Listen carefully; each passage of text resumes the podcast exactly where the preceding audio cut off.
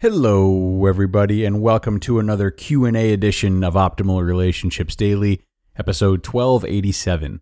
I'm your host Greg Audino, reminding you before we begin that if you have a question of your own that you'd like to hear answered on the show as we will do today, I encourage you to email it into us at advice at oldpodcast.com. You will definitely hear back. My favorite part of the job is taking your questions, so don't be shy. And with that being said, let's take a look at what's on the mind of one of your fellow listeners this week.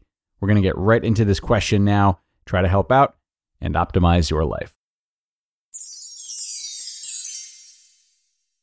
A big issue seems to be deciding whether to hold on to something I may need later.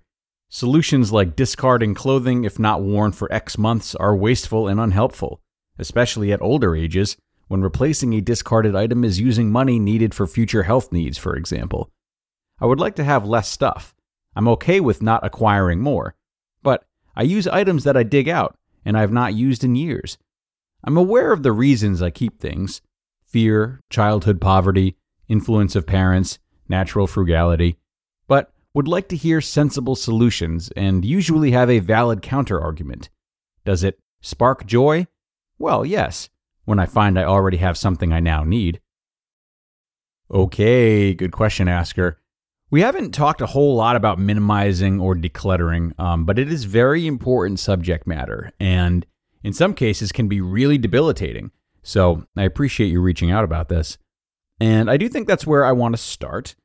My first question when reading this is where it all falls on that spectrum of debilitation. So you refer to it as a big issue. How big? The spectrum and the nuance of how problematic it can be to hang on to extra items is really wide. So, for example, um, even though minimalism doesn't come up on ORD so much, it is highly popular on Optimal Living Daily. So, maybe, like, is this the type of situation where you've just heard about the benefits of decluttering a lot and now you maybe feel like something's wrong with you for not having done much of it yourself? Or has it reached a more serious level in which, say, you have no space in the house and you can't keep it clean and family members are getting worried about you? So I think trying to get an objective truth, as objective as you can, on the severity of the situation is really going to be of utmost importance as you take my advice and the advice of others into consideration. Because as you can imagine, the amount of change necessary can really depend. So I might recommend that you do some reflection or probably more helpfully talk to loved ones um, in an effort to get some perspective on just how stifling this really is. And once you're able to come to that decision of how crucial it is to remove items from your house, then, well, here are some ideas to, to keep in mind as you go about cleaning house. So, first of all, uh, the notion of having too much stuff is, like, to me, just completely oversimplified. So do not fall into that trap. It's illogical to clump this all into one problem because each item you have takes up a different amount of space, has a different degree of quality, a different degree of replaceability, a different amount of meaning, a different amount of money required to buy a new one, etc. You know, what else might you add to this list because it keeps going. And I'm not a math guy at all, but the reality is that once you do kind of sift through all of those variables that I started mentioning, that there is an equation at the core of this, you know?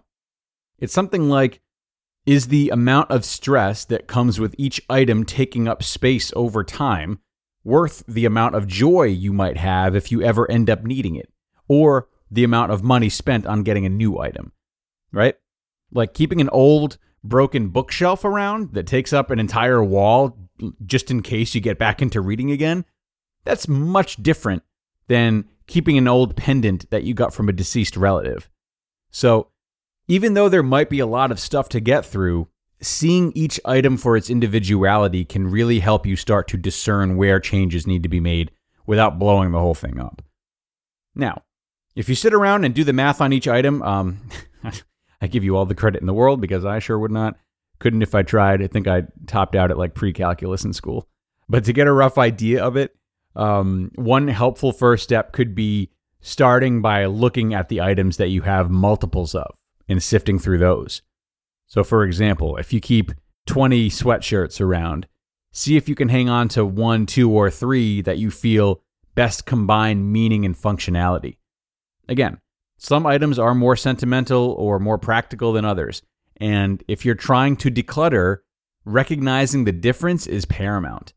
In doing so, you're able to meet an important need of hanging on to items of true value and purpose and separating yourself from the rest that really don't serve you as much as they as they do just play into your fears or scarcity mindset.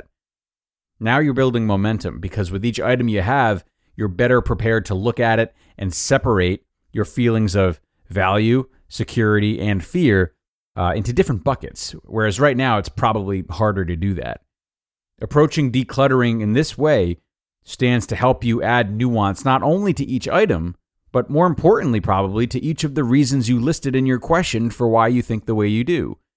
It's amazing that you're aware of those driving forces. It truly is. But, you know, the time comes when we want to gently push against those patterns that aren't serving us.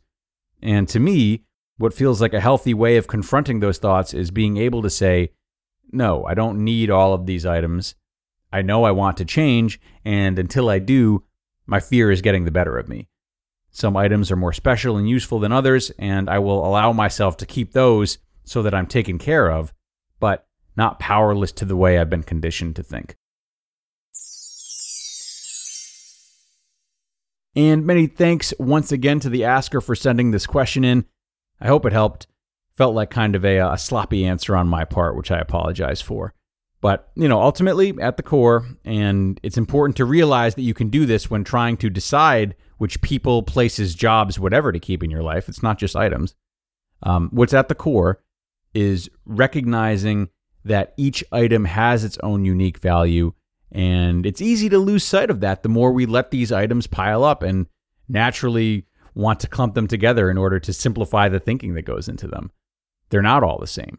So, remembering that and thus making the problem solving about approaching each item at a time rather than this big task of clearing everything out or bust will help us, um, you know, be more purposeful and more efficient when deciding what we want to keep around in our lives, big or small. Okay, that's going to do it for this Saturday Q&A, dear friends. I'm very thankful you showed up and listened till the end, and I do hope you come back again tomorrow and do the same, where your optimal life awaits.